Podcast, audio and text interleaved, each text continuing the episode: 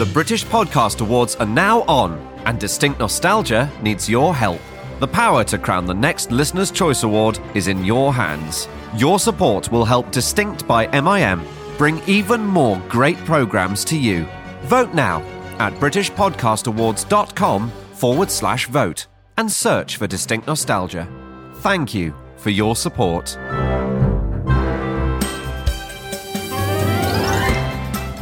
Welcome to another Distinct Nostalgia by MIM. Brought to you in partnership with Life Rooms and Merseycare NHS Foundation Trust. Staying well, staying home. Corrie is 60 years old in December, and for 26 years of those six decades, Thelma Barlow played the ever indecisive, shy, and timid Mavis. Her double acts first with Rita, played by Barbara Knox in The Cabin, and later with Derek, played by Peter Baldwin, are the stuff of soap legend. So today we're proud to bring you an exclusive interview with Coronation Street royalty. Thelma's been recalling her years in the world's longest running drama serial with MIM's Ashley Byrne. Where it'll all lead, I don't really know. Enjoy. So going all the way back, you arrived Mm-hmm. in Corrie, I think initially for a short period in the very early seventies. Is is is that right? And I only went in for one episode, and uh, that was sort of out of the blue because I, I was living in Scotland at the time, and up till that point, I'd done 15 years pretty well constantly in, in lovely reps up and down the country. Some of the, the best three weekly reps. I was so lucky to be working there. So I hadn't done very much television, but one of the casting directors from the street obviously saw me doing something in Liverpool. I came down to do a couple of plays in Liverpool, came escaped from Scotland because um, I had a bad time of nationalism up there. And so it, they weren't welcoming English actors or English anybody's. And although I did get some work, it was thin on the ground, and uh, you know I've been working pretty constantly. So it was a bit hard, and uh, I came down to Liverpool and did those plays, and eventually out of that came the offer for Coronation Street. And can you remember what your initial role was in Coronation? Street, What the storyline was? Yes, I can very, very well. I've still got the episode. I was there to be a friend of Emily's. I think we worked together in the office at the factory, and uh, she was becoming engaged, and I was invited to the engagement party. And I would just think I asked for an orange juice or something very mavisy. And Ena Sharples said, Oh, come on, have a proper drink. And so I had two rather strong drinks and got a bit woozy. And uh, explained that, you know, she had, Emily was the one getting engaged. And I was actually, I think I was, I was older or younger than her, but I was very peeved about it, or Mavis was very peeved because she thought she should have got engaged first. And uh, then a year later, I was asked back for the wedding of Emily.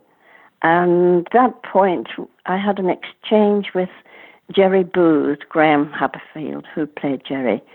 And at the reception, we had a little sort of exchange of words. And I think somebody in the, in the office, uh, one of the writers or directors, thought, oh, that would be a good union. So they then asked if I would go back and do some more, almost six months later, to put in this storyline. I think Jerry must have been due for a bit of romance.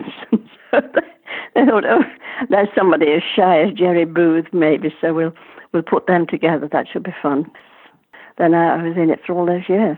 And the wedding that Emily was having must have been the wedding to Ernest Bishop, was it? Yes, it was. Who, of course, very dramatically was killed off. Yes, it's always sad when they decide to kill somebody off. it is. Because, you know, you've got to know them well, and it- it's sort of part of the. I suppose everybody you've spoken to about it has to talk about the family. Was the same in repertory. When you're together over some time, you get to be very close to each other because you are working together to an end, as families do, and you had to, you, you sort of had to get on in the close work that we do, you know, emotional work. And uh, eventually you realize that you're all absolutely reliant on one another, that somebody is going to say the words they should and you're going to answer it as if you're- you're standing there with egg on your face if you don't do it. Uh, it it's a great um, share of responsibility, which was part of the lovely teamwork, you know, that comes in acting. We'll talk about Mavis in a moment when she came in full time, but in those early episodes where you were just in it for a short period, what you know, Mavis generally overall was quite sh- a shy character, wasn't Mm-hmm. she? Was she originally quite shy in those early episodes? She was terrified. Um, and she wasn't, I was. but no, I mean, she, she wasn't a social butterfly at all. She wasn't used to going to parties and, and always on her own, of course. But she, she didn't have the confidence that most of the women in the street did. You know, that it was sort of very prominently full of very strong women. And uh, there was this little mousy creature came in among them. She, she wouldn't say boo to a goose. So it was yeah she she was very nervous so was i because they they were already i mean they'd been running 12 years by then and these people yes they were actors just as all the others one worked with but they had such a sort of standing in the public eye you know. It was the first one of its kind in this country and and they were adored. In fact when i think it was when i just started going into the three month contract it was a there was a festival in Manchester, and the uh, they had built up. I think it was an open top bus. I'm not sure, but a big double decker, and they had painted it to look like the street houses. And they asked us if, if we'd go on Thursday morning, which was a precious morning of the week for most of us then.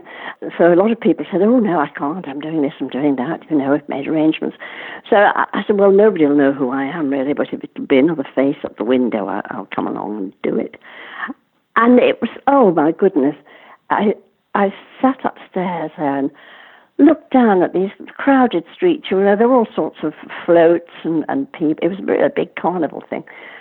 And I looked down, and there were these upturned faces looking up with absolute adoration, just like a, a, a painting, broidal painting. His faces just looking up at their icons, you know, and they were just cheering and shouting, Ena, and uh, you know, all the names. And you thought, gosh, what a responsibility it is to be in a show like this. I'd never experienced anything like that before. And it was just something that, that obviously they captured the nation's hearts and had become like family already. It had been running 12 years by then. Because then I realized later, we are in people's homes. Some, then it was uh, twice a week, I think, Wednesday and Friday. But then Monday, Wednesday, and Friday it became. And then eventually it is grown to most nights of every week and weekends. But we're closer to many people. They see us in that program more often they see their own families, and very often at much closer range. You know, you get a close up, and how often do we see our family's face that near uh, and look into their eyes so clearly and see what's going on? it matters a lot. So, you know, it, it is a big responsibility, not only to your fellow actors and, and the company, but to your but to the public because uh, they they matter to them. Yeah, I mean, it's, you know, it's, it's true, isn't it? You know, I've been a Coronation Street fan all my life, and um, when Anne Kirkbride died a few years ago, it was it was devastating because I always I always thought of bizarrely I thought of of, of Deirdre as, as, as Auntie Deirdre. There's a connection all the time, you know. it, it showed what eventually, I mean, nobody tells you how to cope with the public demonstration of, of affection. And, you know, someone would just grab you in the street and kiss you and hug you, and, and oh my goodness me, who's this person?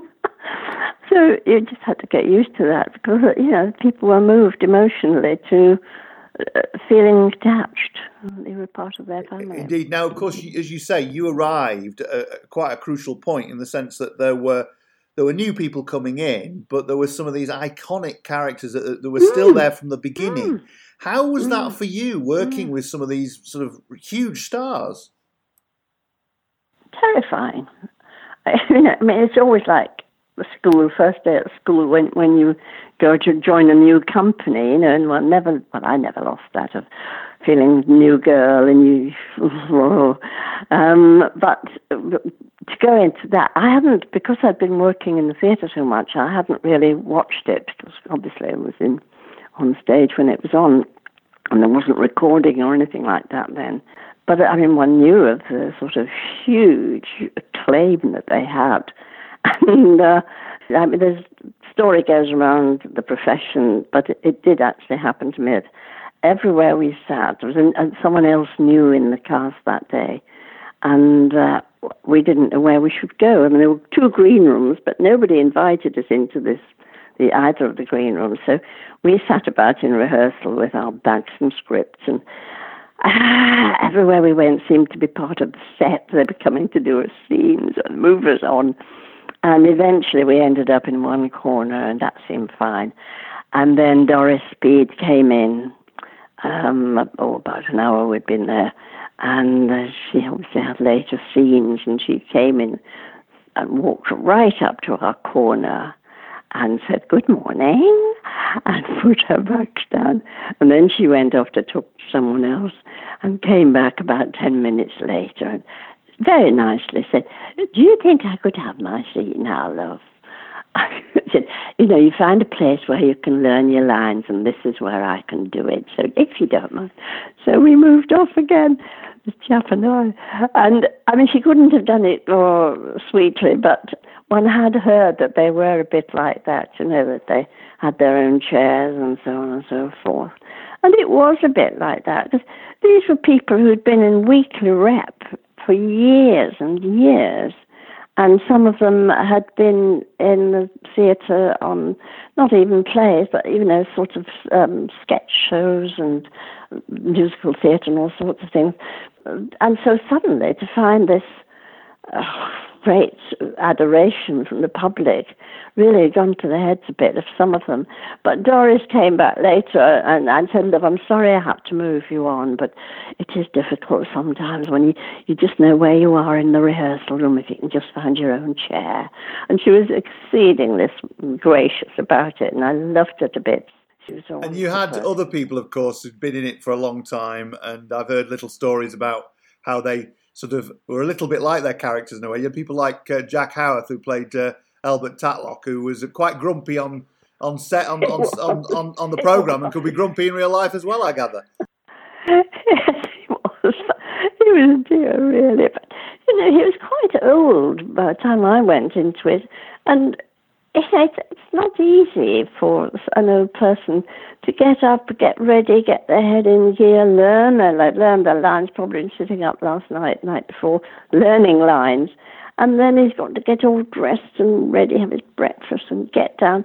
Those sort of things are hard when you're quite old, you know.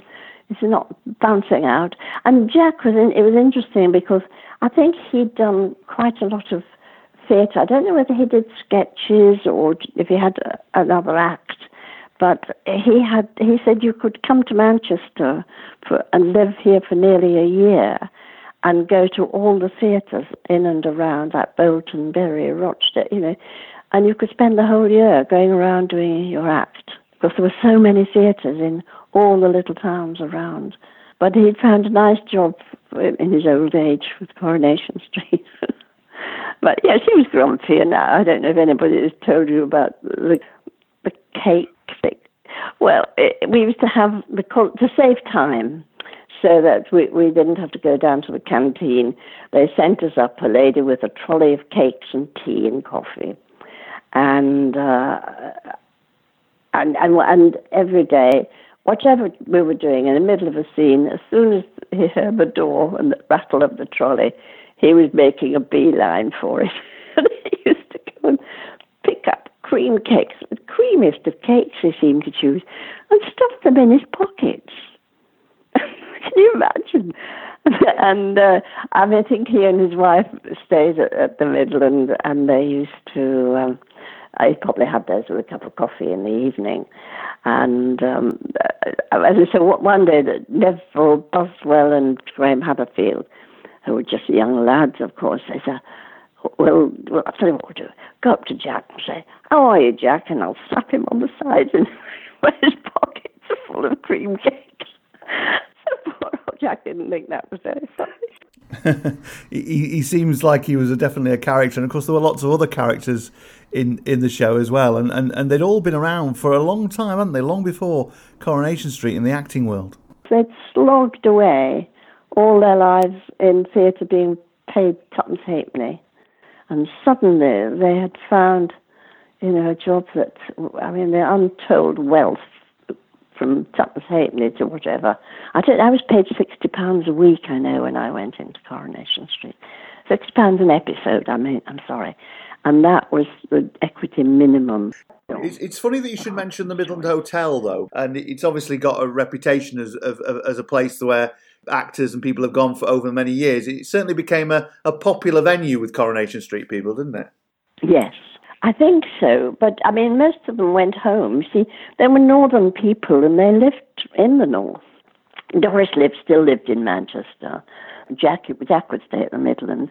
I don't know Margot Bryant. I'm not sure where she stayed. But, but I think Vi Carson went home mostly. She was living at somewhere like Cleveleys, I think. But that, that must have been extraordinary for them because, you know, they suddenly had found this new life. They could live at home. They weren't out road all the time, living in digs. And they, they were lovely in the green room because they were talking about the old times, you know. And Vi was, she was well, she was a bit grand, but she sort of was that sort of person. She was a very regal sort of person, very dignified and very principled and quite religious. Because we were singing hymns in the green room one day, um, just, you know, quietly singing, weren't raucously. And, um, and she said at the end of what we finished one hymn, and she said, well, at least you girls know something about religion. It's a very haughty voice. I think she thought we were all lost. But of course, there was really. there was a, the, the the thing about them as well that these ladies were, you know, not just on the street but outside. They would be quite glamorous. I mean, Pat Phoenix was quite a glamorous lady, wasn't she? She, you know, she dressed up a lot, as it were. oh, very much so. In fact, I think she'd stopped by the time I got, but she'd had a phase of arriving, you know, in as Robin Hood one day and Cleopatra another. And she, she, oh, what courage, though! Isn't that brilliant to, to dare to do things like that? I mean, she she was a very nice woman. I mean, she had. Uh, I mean, she, I think one or two had thought of themselves rather like the film stars of the past. Joan Crawford and Bette Davis. and I think they got the idea of, you know, this is how they behave and this is how they dress and they always look wonderful. And Pat, I mean, all the ladies made huge efforts to look good coming to rehearsal and into the studio. They never arrived looking a mess.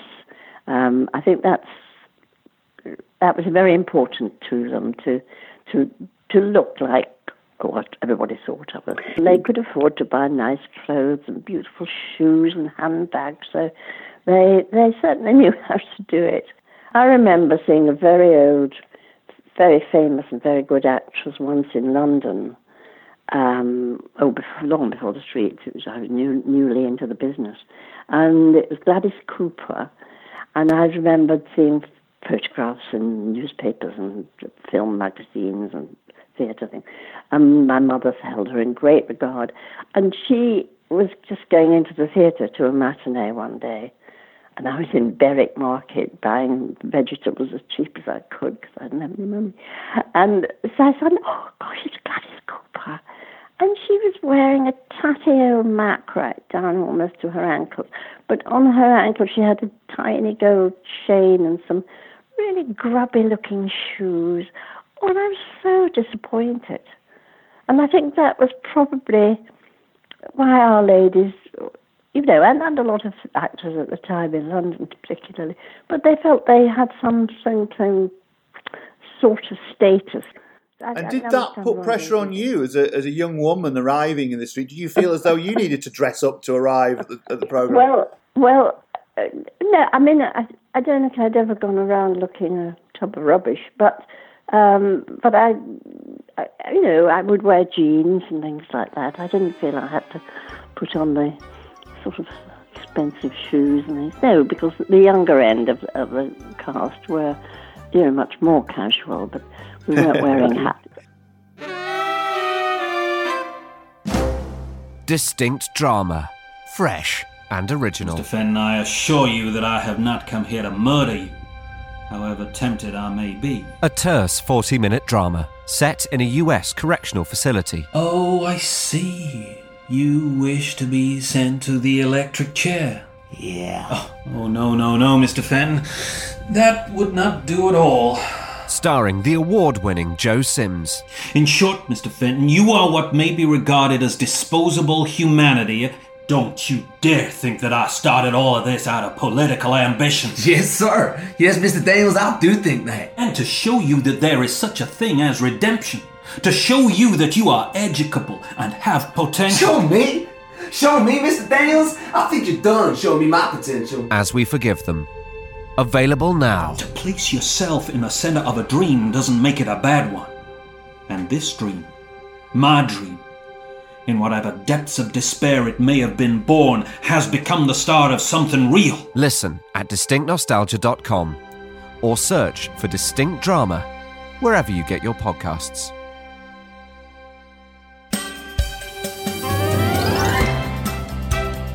what we need to talk about really is the fact that your your uh, arrival sparked the beginning of probably one of the most famous and most enduring partnerships in um, Coronation Street, which was between you and Rita, of course, between Mavis and Rita. Oh, yes, we always counted ourselves tremendously fortunate. Because, um, I mean, Rita, I mean, total chalk and cheese, weren't they, Mavis and Rita? But um, as actors, we got on. We just respected each other. You know, it was lovely to work with somebody who was so um, good and conscientious and professional, and so we, you know we just kicked off together really well. And I mean, she, she uh, Barbara was very glamorous and, and was playing glamorous in the role, whereas I was playing dowdy. Um, but it was, it was, super, and we had the same sense of humour. And, and we would get a script someday and say, oh, what are we going to do with this? but mostly, I mean, we're very, very good writers. And uh, John Stevenson always wrote extremely well for Rita and Mavis. He was a very good writer anyway, and great humour. But it, some of the you know writers would have the characters that they wrote well for, better than others. And, and uh, Johnson and Les Duxbury, I think the name that I think I don't have I haven't heard of him for years, but Les I think created the character of Mavis. I think he was one of the first to write for her. But it, you just knew when you got some name on the script, oh, it's going to be good this week for us. Did, how did it start then? In terms of, did Mavis go for a job at the cabin or something? Is that she did? She did. That's how they brought her into the street as a fairly regular to begin with. And mean, she went for a job to assist Rita in the cabin and was terrified, of course, and uh, got hiccups during the interview of course she did. she uh, she just got, got just got into saying who she was and what she'd come for, and, and she started to hiccup, which made her even more embarrassed and uh, amused Rita, I think, at the time. But she got the job, and that little cabin was was.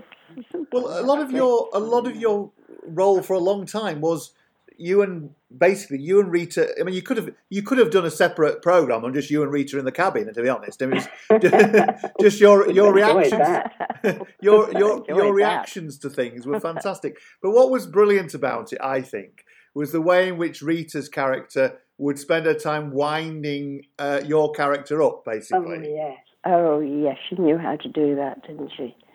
And you know, to begin with, Mavis was the sort of a whipping boy in a way for, for others because the other women were all so strong, you know. And there was this little mouse, and uh, you can, you know, you, you know, it's it's sort of easy to have her dangling on a string, wondering if she's being had or not.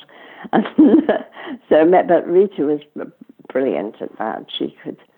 Uh, but you know, they went through a lot together through the years as well. You know, all those years they went through bad times and good times. And certainly Rita had a lot of things happening to her, didn't she? I mean, all her lovers and husbands and things. You know, you knew it would be lovely for a while, and then it would all go wrong, and then you'd all be sort of comforting. But they did, and I think friendships can be like that. You, you can be totally different people or from different backgrounds. On the serious side, Mavis would often sort of give a give a you know a, a polite warning or a you know she'd she'd warn Rita of things that weren't quite right, wouldn't she? She you know. Yes. well, the thing about Mavis, she was. I think she'd been brought up by very Victorian parents. I think they hadn't moved with the times. And uh, as indeed I was, you know, my mum was brought up by true Victorians, and and th- there was this sort of hangover from that. Um, and I think she she was just brought up to be very proper indeed. Uh, but she was became very highly principled, and and she was, uh, you know, again that was sort of. Oh, I can't say I can't say Rita wasn't highly principled, but she they were so different. You know, the principles were different. then.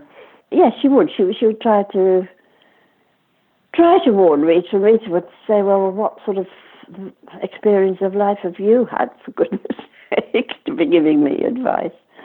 But uh, no, it, it was wonderful. We just lived through so many different times together, and always, always, you know, we, we might she might take the Mickey out of Mavis a lot, but she was she would always be supportive, like families are, you know, against outside interference. She, or if she thought Mavis was being stupid, she would tell him. In no. But of course, because Mavis carried on having a friendship, of course, with another lady on the street who was a little bit timid, and that, of course, was Emily. Oh yes, they they were always friends, but there were degrees. I mean, Emily was uh, was reserved rather than shy. I think, wasn't she? Was Mavis had no confidence for a while. She, she gained it because she learned to live with these people who, you know, who had a totally different view on life from herself, and she learned to stand up for herself in the end. And then when she married Derek, of course, he was another ditherer, and so she had to get more backbone.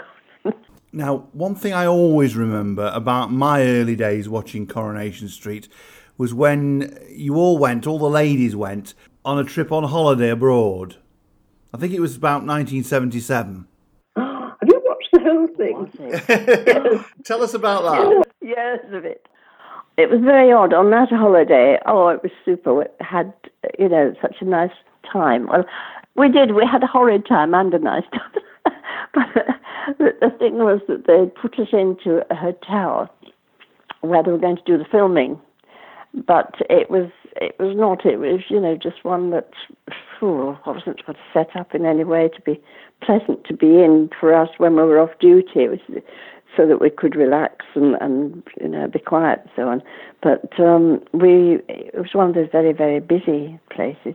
But people were wonderful and and they just said, you know, can you just go to that side of it? And all these people going to have a nice cool dip they all moved, and they had to move into the shade and sit there for about an hour and a half or two hours while we were filming. But people are so good when there's filming going on, the, the public, I mean. However, there's that one I know, there's oh, Bet Lynch and Betsy from the pub, and um, oh, and Anne, Anne Kirkbride was there, and Rita, of course, and Emily, I think that was the group. And Hilda was there as well. Oh, and Hilda, that's right, Hilda was there. Um, it, I was, yes, it, that was a really good, um, good script. It was a lot to pack into the time, and oh, I know we got up about six o'clock in the morning, and our makeup room was somewhere down in the bowels of the hotel, and had this dreadful smell of drains, and we couldn't get a cup of tea until about eight o'clock. It was, you know, those sort of things where you, really need to be a bit. oh, what, what, because before you start work at that time in the morning, you, you want to feel a bit cosseted, just a bit, you know.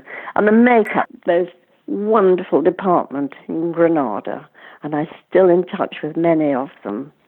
Um, they, they were the loveliest group of girls, and they would, they would really. It was a, a, that hour in makeup was a good time, I think, it, and I think most actors would say that.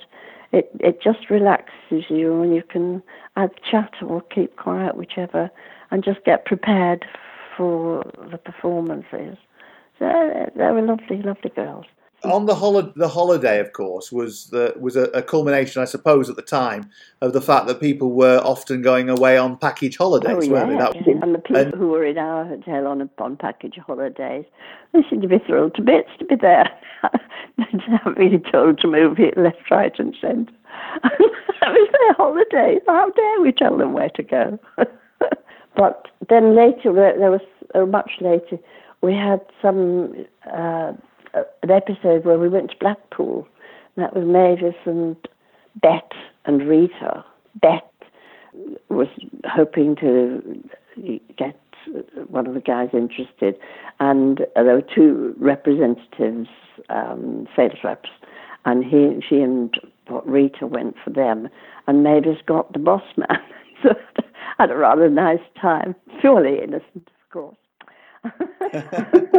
what, what, I remember about the, the holiday though is, is there's a fa- there's a very famous picture of you all in your, your bathing costumes, yes. Yes. which is which still still out there, and it's quite uh, it's quite it's quite fun fun to see really, just oh, see all the old. Uh, I mean, Doris Speed's there; she was yes, she was in it as well. Yes, Doris was there. Yeah. That is what's very sad. Um, my lovely neighbour here said she'd like to see my copy of This Is Your Life, which I did when I was in the street, and uh, just watching that and, and looking at that photograph, which I've still got of everybody in Mallorca, I just, oh, there's hardly anyone left of all those people now.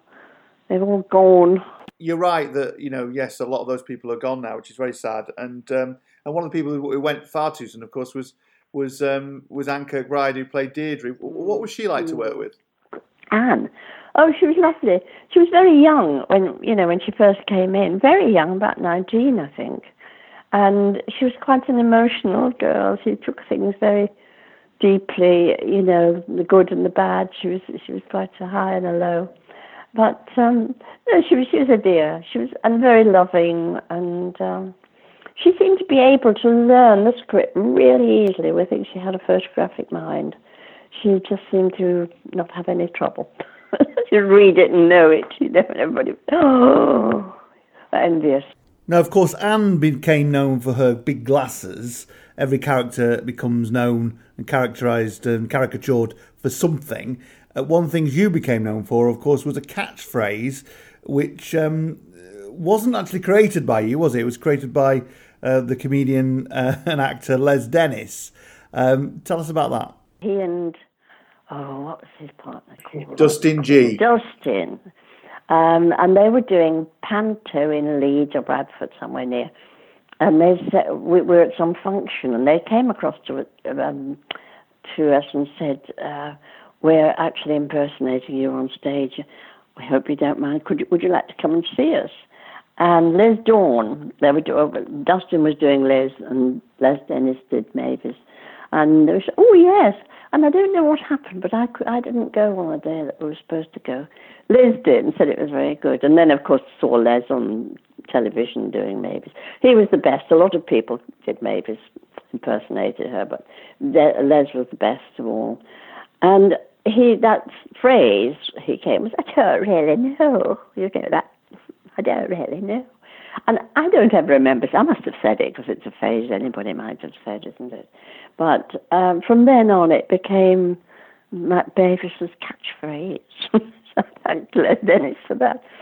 And at the time, I mean, you, you had little schoolboys doing it and big lorries drawing up at lights and seeing you, and the hunky lorry driver would lean out and say, I don't really know. so, yes, it became her saying, you get asked to open things and do things and PAs when you're in the street.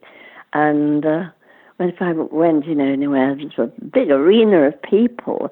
And because I don't particularly sound like Mavis, I would, you know, say, hello, nice to be here, da da da da da.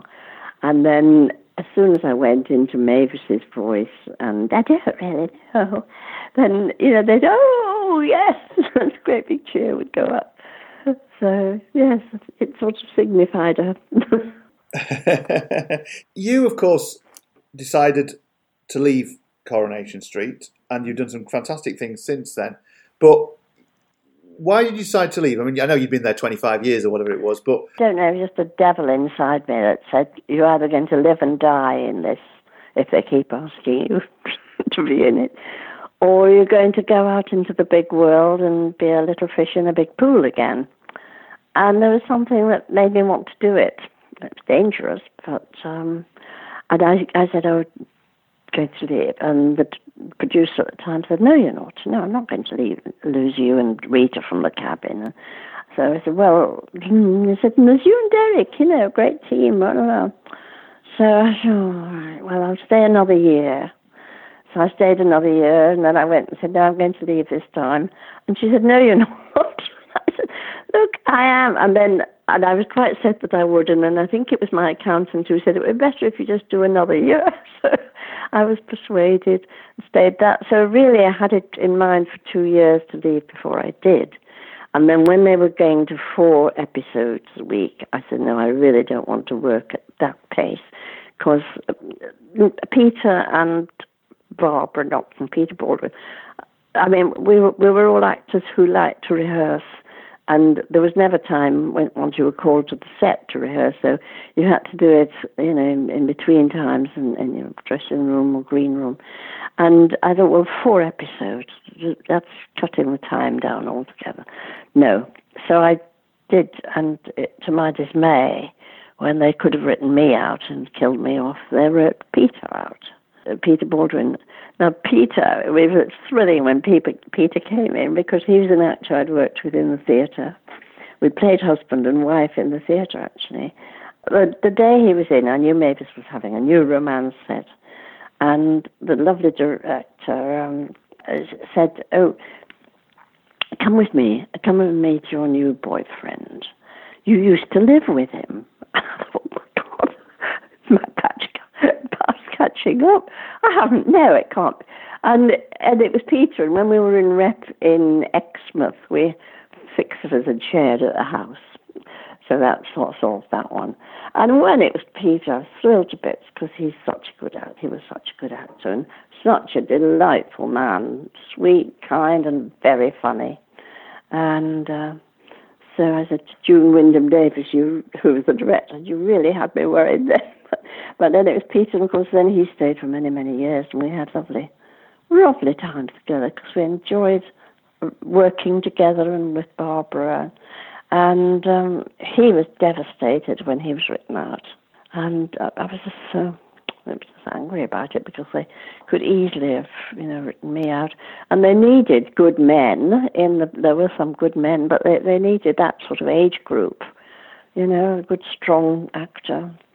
But it really devastated him, and he was so disappointed. And that there was no reason. I mean, one couldn't think of any reason why that decision came about. But he loved it because it, you know, he was it, it was his family, um, and so he did rather things afterwards, but nothing like that. You went on to do quite a lot. A lot of people don't get much work after they've been so well known in that. And then that sort of um, that changed, and then it, people were wanting what they call a name. You know, pantos, of course, they want a name. Well, they want several names, and uh, then they realised that yes, it, they were. It was a good box office draw.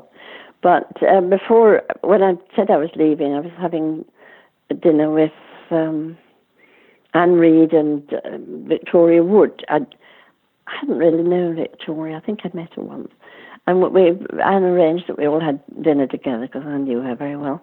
And um, from that, she then she wrote me into the dinner ladies. And she said, because I, I think at that dinner, I, I said, I really am going to leave. I've been trying to leave for two years, but I'm definitely leaving this year. And she was just putting these um, characters together for dinner ladies. And I think already she knew she was going to ask uh, Anne. And uh, so she, we both put us together, which is another good union, those two, Dolly, Dolly and Jean. Yeah, no, d- definitely. It was very, very, very good. And uh, and of course, you, you, you ended up starring with Judi Dench in something. Come on, I was in it. so that was lovely. In Mrs. Henderson Presents. And that was a lovely story about the lady who bought the windmill and uh, how it became so important during the war and everything. A delightful story. Uh, and Stephen Frears, who's a gorgeous man and um, an excellent director, he was uh, met, met well, I met went to him, meet him, and he said yes. And he said, "How do you feel about working with Judi Dench?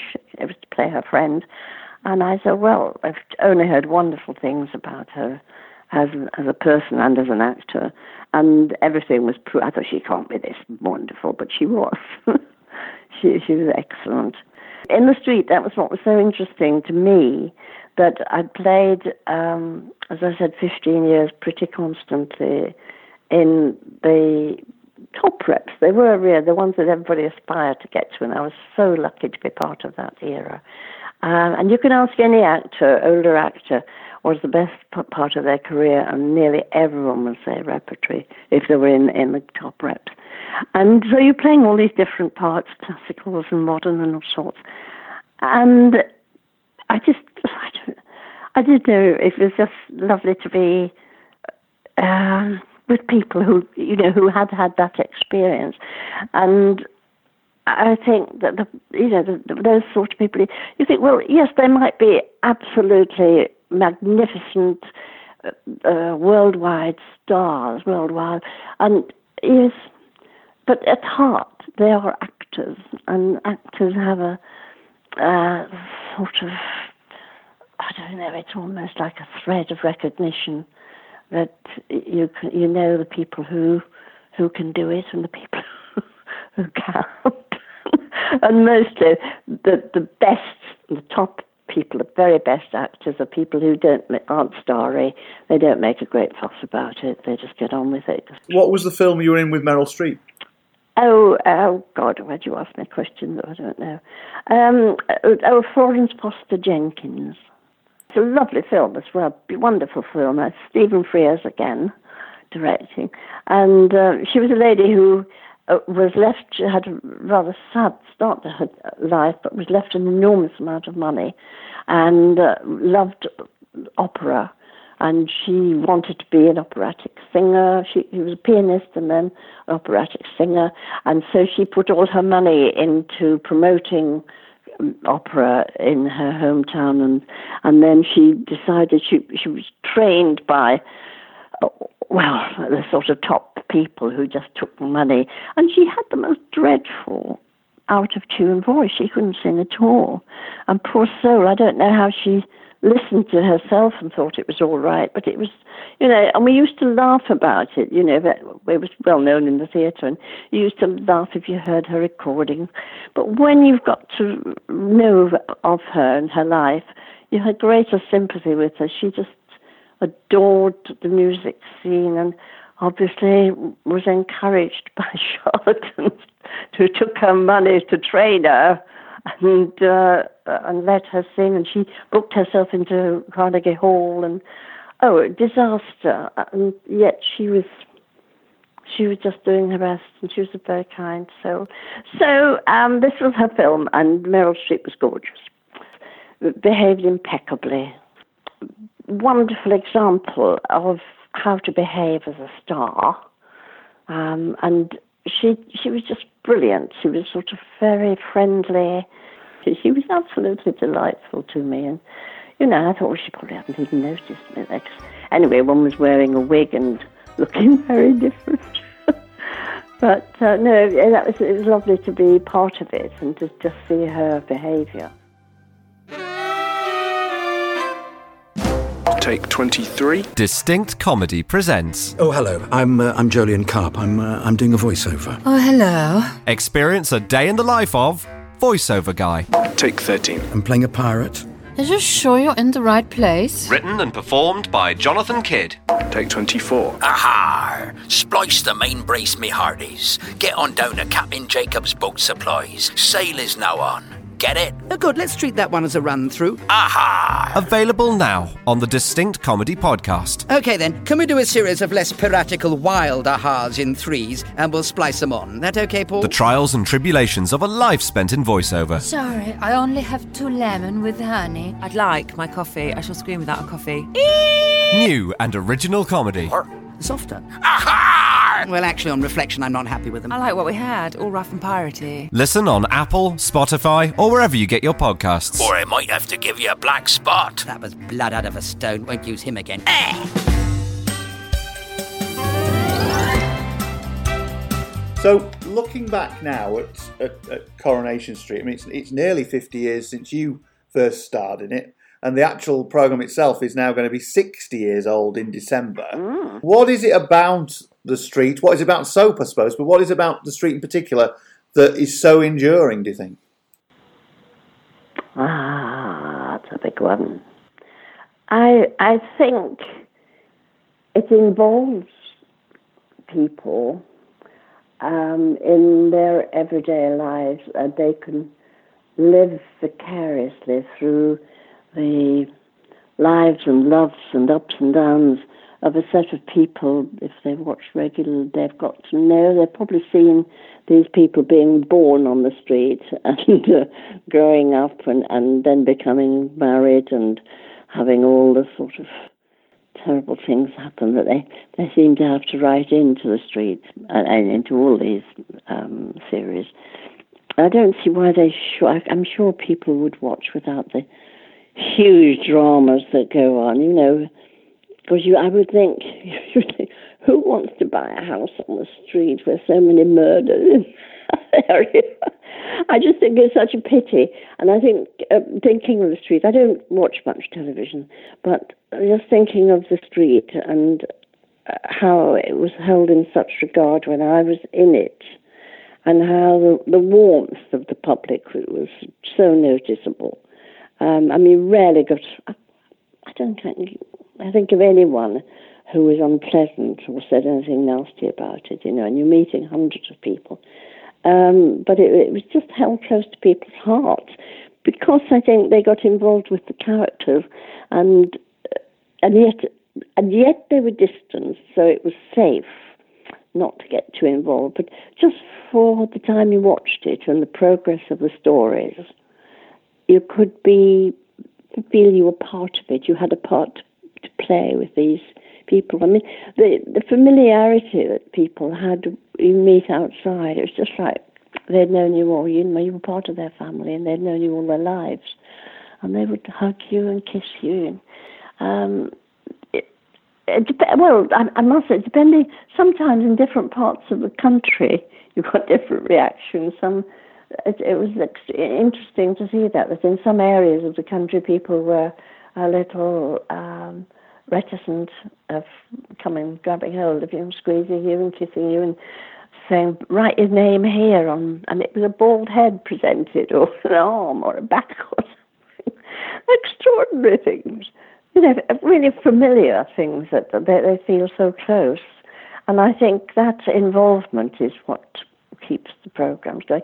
And I think the street, uh, when I was in it, all the time I was in it, had this wonderful thing of comedy. I mean, it had the comedy characters, and I don't watch it regularly now. I occasionally think I'll have a look, but I, I don't see much to laugh at now. It's a shame. I think one of the things I hope is that, you know, in the old days, a lot of the programme was more about sort of um, just general situations and dialogue and, Yeah. you know, all that. And I'm hoping that one of the things that might come out of this hiatus period they've got at the moment, whereby they're going to have to go back and, and do filming, but do it with social distancing Mm. and probably use less characters and things, is that we might actually get a bit of a return to that, you know, thing around around the language and around the words and the, Mm. the dialogue and whatever, you know. We were saying between us, there you used to get scripts that had sort of non sequiturs where you'd just be talking about nothing important at all, nothing to do with the plot. And uh, they could be so real and so funny. You know, a bit Alan it's just normal conversation that takes place without having great meaning and drama to it. And um, we, we noticed that happening because they had so much, so many more episodes to do.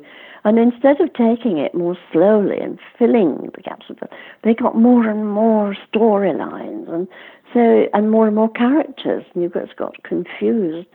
I mean, I, I just look. I think it was Helen. I was talking to somebody, and I said there were only about twenty-five people in the cast when I went in, if that.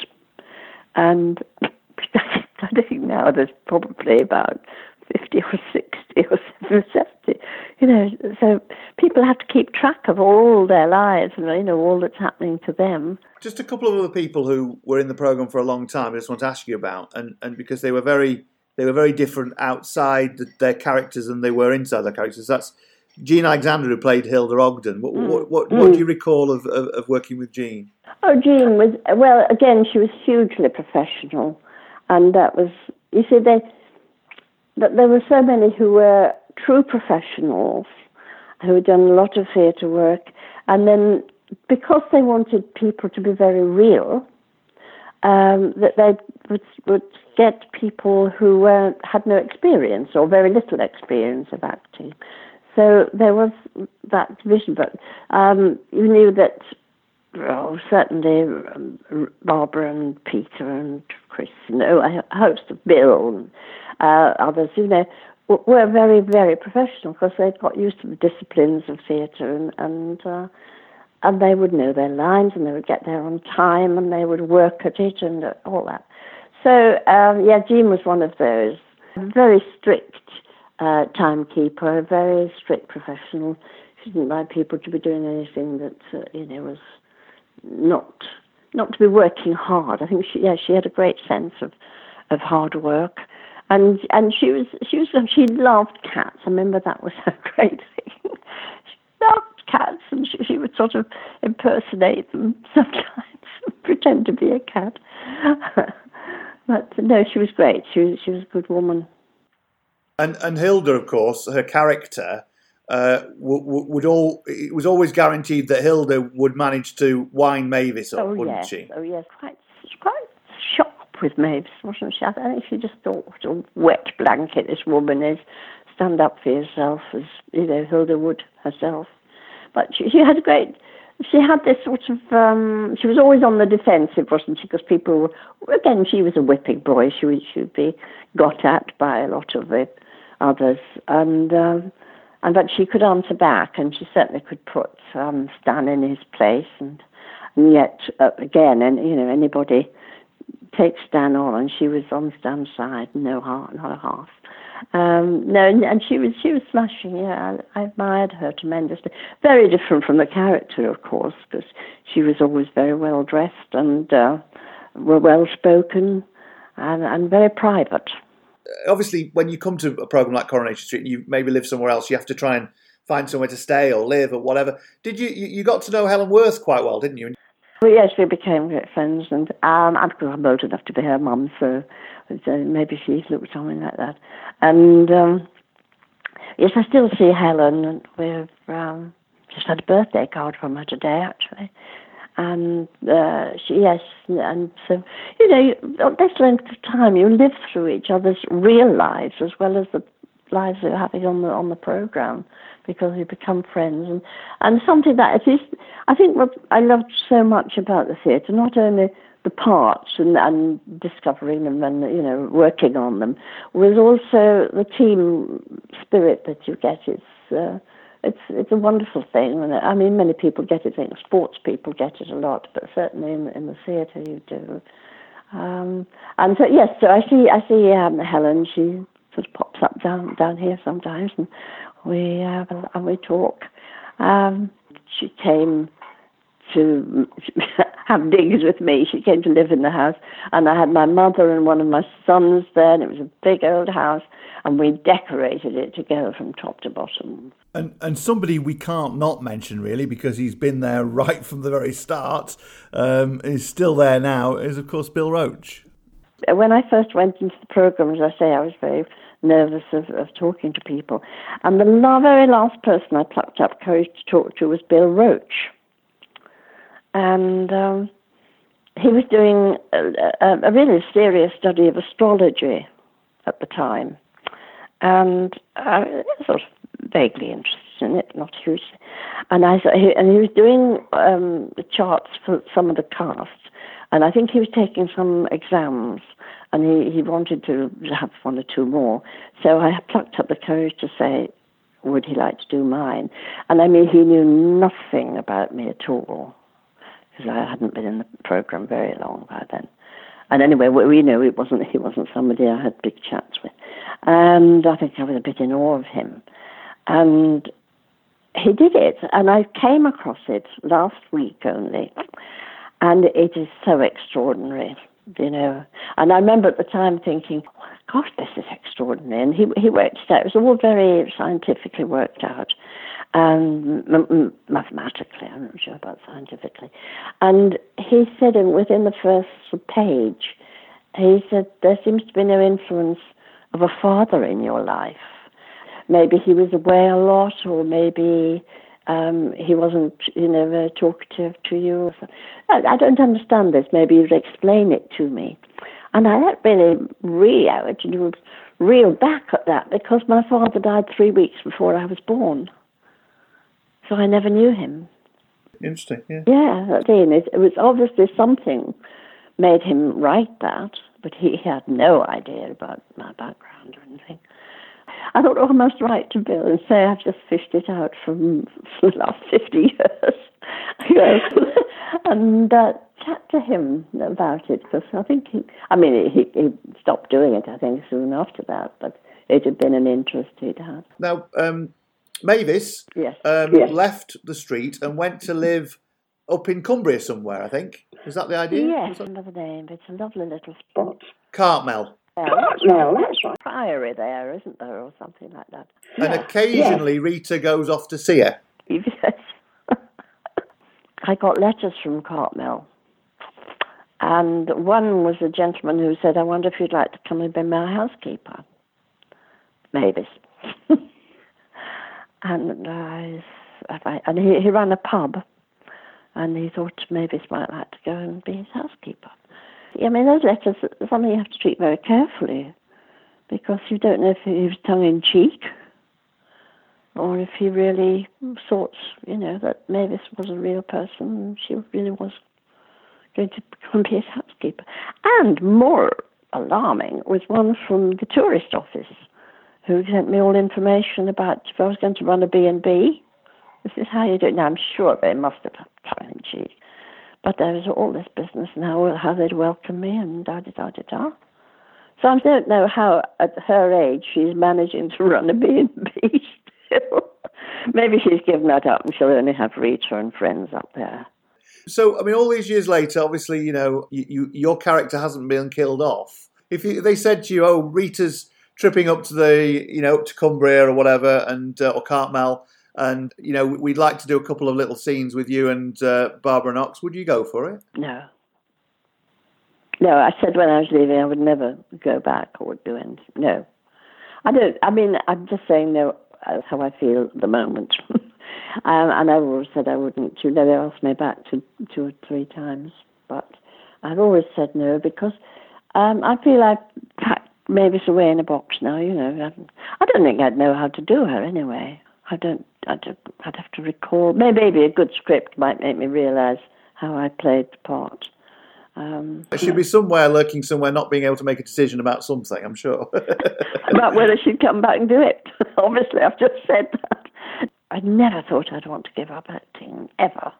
Just as I thought I'd never want to stop driving. But, uh, you know, one changes. And, and there was a time when I, I thought, no, I don't want to be one of those actors who goes on forever regardless and has to be fetched and carried and given chairs to sit on all the time and, you know, made as a, a special case. And it just doesn't appeal to me like that. You know, if I can't do it as I've always done it, I w- I wouldn't want to go on.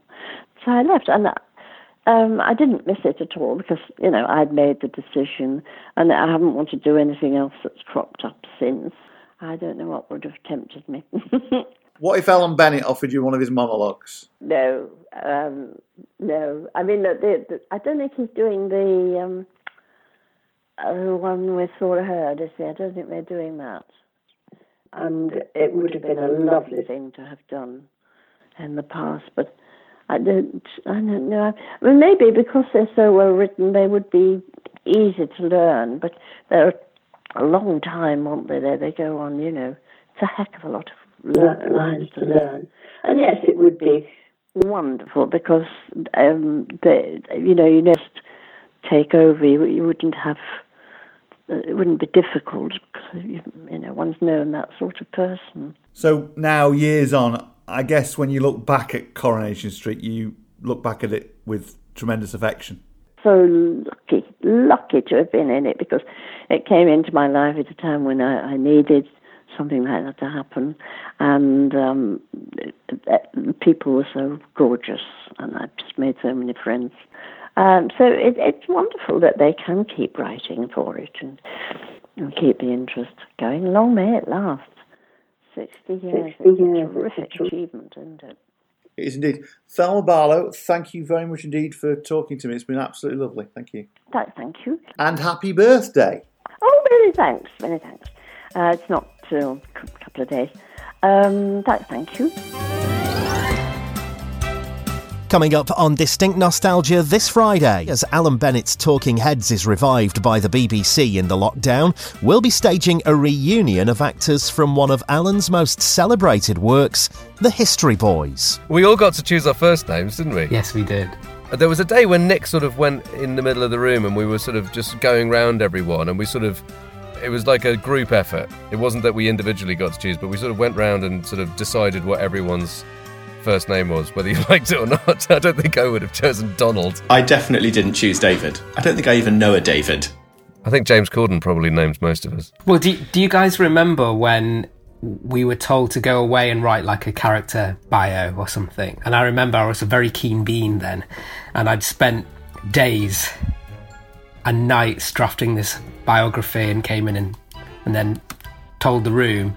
And I remember James hadn't prepared anything, but kind of improvised his whole biography. Do you remember? And it was kind of genius. It was this kind of improvisation about his character, and it was just brilliant. I was so envious because I'd spent so long preparing mine, and he just did his off the cuff. Pretty incredible. That's all to come on Distinct Nostalgia. Bye for now. Distinct Nostalgia now offers three new programmes each and every week. Wednesday is now Distinct Nostalgia Soap Day. Loads of retro soap chat with the actual stars who were there. The regular Distinct Nostalgia programme moves to Fridays, with a variety of shows celebrating all our TV and film yesterdays. And then we've got the Distinct Nostalgia Mind of the Month quiz every Sunday from 11. Distinct Nostalgia, three times a week, plus a treasure trove of programs to listen to anytime at distinctnostalgia.com. And remember to subscribe wherever you get your podcasts. Toffers, there you are, Toffers. Hello. Like, how do you become a world-class cricketer? How did yeah, that happen? I don't, I don't really know. Hello, hello. Russell T Davies, how are you? Hey, hello, darling. I'm in my airing cupboard. We never saw this coming. The lunacy of what's going on. Dear God, man. A brand new podcast series where Queer as Folk star Craig Kelly chats frankly and honestly with celebrity guests about themselves, their lives, and how they're coping in lockdown. I'm phoning the legend. There's Chris Marshall. Hello, mate. Marshall, man, what would you rather eat? A worm sandwich or a slug smoothie? It's got to be a worm sandwich, mate. The protein. Kelly's Heroes. Lockdown. Listen now at craigkelly.co.uk. Distinct Nostalgia is brought to you in partnership with Life Rooms and Merseycare NHS Foundation Trust. We've lots of activities for you to do at home at liferooms.org. Staying well, staying home.